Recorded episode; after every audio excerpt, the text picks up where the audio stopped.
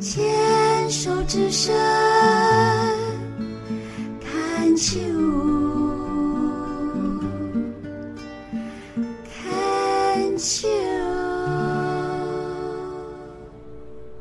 大家好，欢迎收听牵手之声 Can Cheers 网络广播电台。您现在收听的节目是米娜哈哈记事本，我是主持人米娜。如果您是第一次收听这个节目的听众朋友们，星期三这个时段呢是由四个主持人轮流主持播出的，所以我们下一次在相遇的时间会是在九月七号，一样是星期三的晚上十点到十一点播出。欢迎听众朋友们持续锁定收听。牵手之声网络广播电台米娜哈哈记事本的节目呢，我们分成四个单元。第一个单元是米娜小日子，会聊聊最近发生的事情；再来是花样女孩向前冲，会聊聊就是跟年轻病友相关的议题；再来是米娜喜欢的歌，跟米娜好朋友。牵手之声网络广播电台有许多优秀的节目跟主持人，都欢迎可以在牵手之声网络广播电台的粉丝专业，或是在网站里面都可以找到许多就是详细的这些节目表啊，或是相关的讯息，都可以欢迎收听哦。我们回到今天的第一个单元，米娜小日子，就是在这个小日子的单元里面，米娜都会跟大家一起聊聊最近发生的事情。现在的时间是八月初，刚好就是。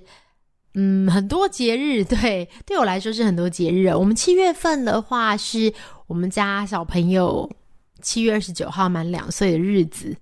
哇，就是时间过得很快，已经满两岁了，然后小朋友就去上课，所以我现在是一个就是幼幼班小朋友的家长这样子。所以最近说发生什么事，我觉得小朋友的入学对我来说就是一个很重要的事情。小朋友在两岁之前，就是我们有请保姆啊，就是卢卡会在保姆家有保姆来照顾，然后就是在。两岁后就可以，因为两岁就可以进入了这个学校念书嘛，参与团体生活。但是真的会像大家讲的，一开始真的会蛮，就是会很舍不得啊，很担心，因为小朋友自己在家里，你知道，就是称霸，然后想要做什么事情就做什么事情，然后根本就不用跟别人就是有互动。在保姆家，保姆家有哥哥姐姐，也都会比较让比较小的小孩这样。让当我们把小朋友在，因为小朋友刚好是，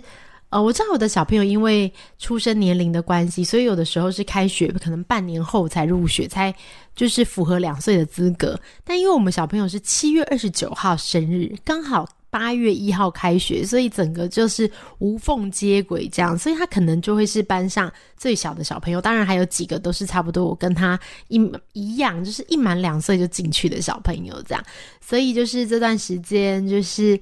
要开始练习去接他，这样就是第一天前面如果家里没有小朋友。在入学的这个听众朋友的话，这里跟你分享一下，就是我们小朋友入学会分几个阶段，然后可能一开始是属于就是第一天先去半小时，然后再去一小时，再去两小时、三小时这样，以此类推，这样子就是让小朋友可以就是慢慢的适应，然后我们家宝宝就是在去之后就是。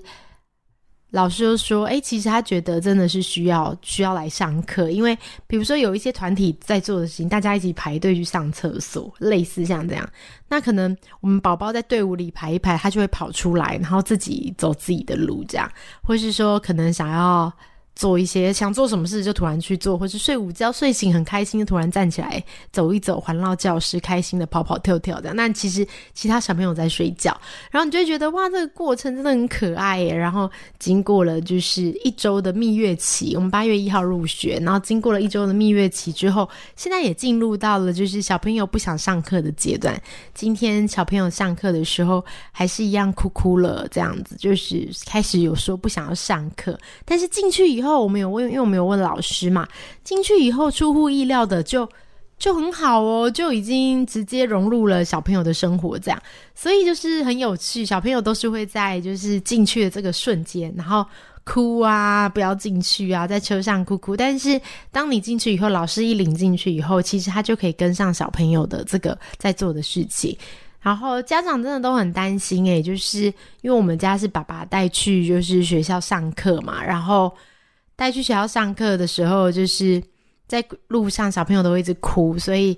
我们就是家长都会很紧张。然后爸爸就是想说，诶，是不是要赶快问问学校的老师，就是小朋友有没有进去，有没有乖，有没有还在哭啊？这样子有没有需要去接他？这样出乎意料的，就是在就是老师的这个给我们回馈，因为现在都很方便，都有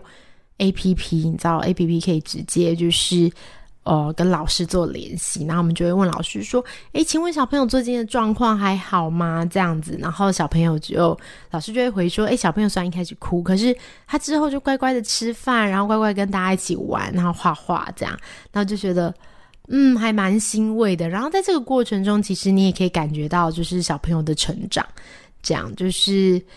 呃，两岁是一个蛮关键的时候，我觉得就是在。一岁可能九个月到两岁之间的这三个月四个月，我会觉得小朋友的变化很大，他会的东西突然很多，那他的认知突然增强了。所以以前我们都觉得，哎，小孩怎么常常搞不清楚状况这样子？其实这个阶段大概到两岁的时候，其实就会获得就是一些改善这样，然后。最近就是聊到最近在做的事情，除了小朋友的成长，就是真的很开心。就是常常在就是米娜哈记事本的节目里面的米娜小日子啊，或者其他单元，跟听众朋友们一起分享关于我们家宝宝的成长的事情。这样，我们卢卡宝宝就感觉到其实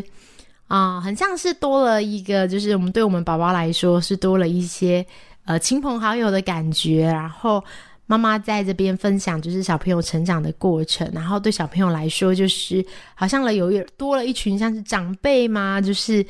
哥哥姐姐们，或是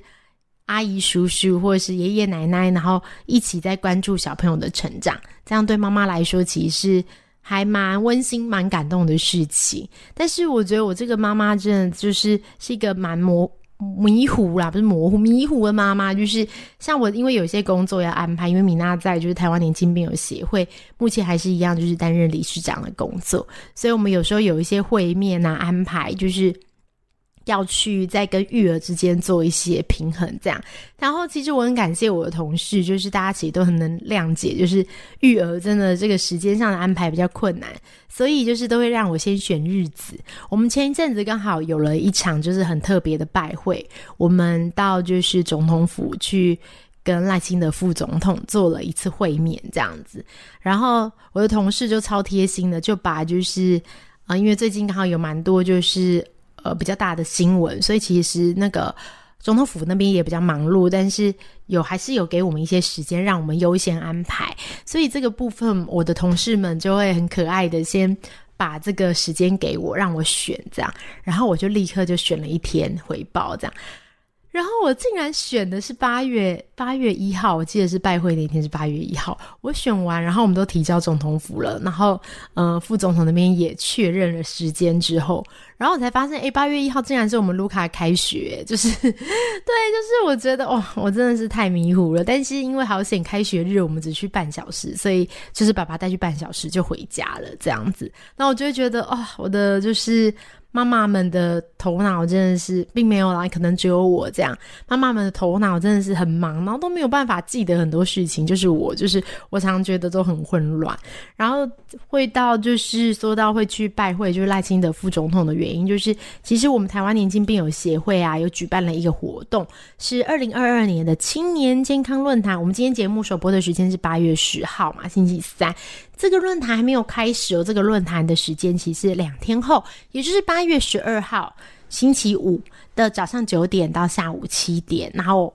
台湾年轻病友协会举办了一个青年健康论坛，地点在吉斯台大会议中心。如果想要得到这个论坛更相关的这些讯息的话，都可以欢迎搜寻台湾年轻病友协会的网站，都可以找到许多相关的讯息，就是我们的活动内容啊、流程这些。那我这边简述一下活动内容，其实就是米娜常常在节目里，就是之前节目中一直跟听众朋友们聊到关于就是青年健康的议题，因为太多的年轻人罹患疾病了，我们讲的不只是癌症，癌症很多，然后也有很多很多其他的疾病。那这些病友其实，在治疗完之后，都是很想要回归职场的。但是有的时候，因为一些法规的关系，就是，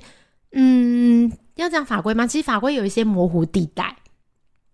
就是我们劳基法其实在就是病假有一个三十天的病假，是每个人都可以使用的。这样，所以如果你生病了，不管是得癌症或其他疾病，都可以用到这三十天的病假一年。可是。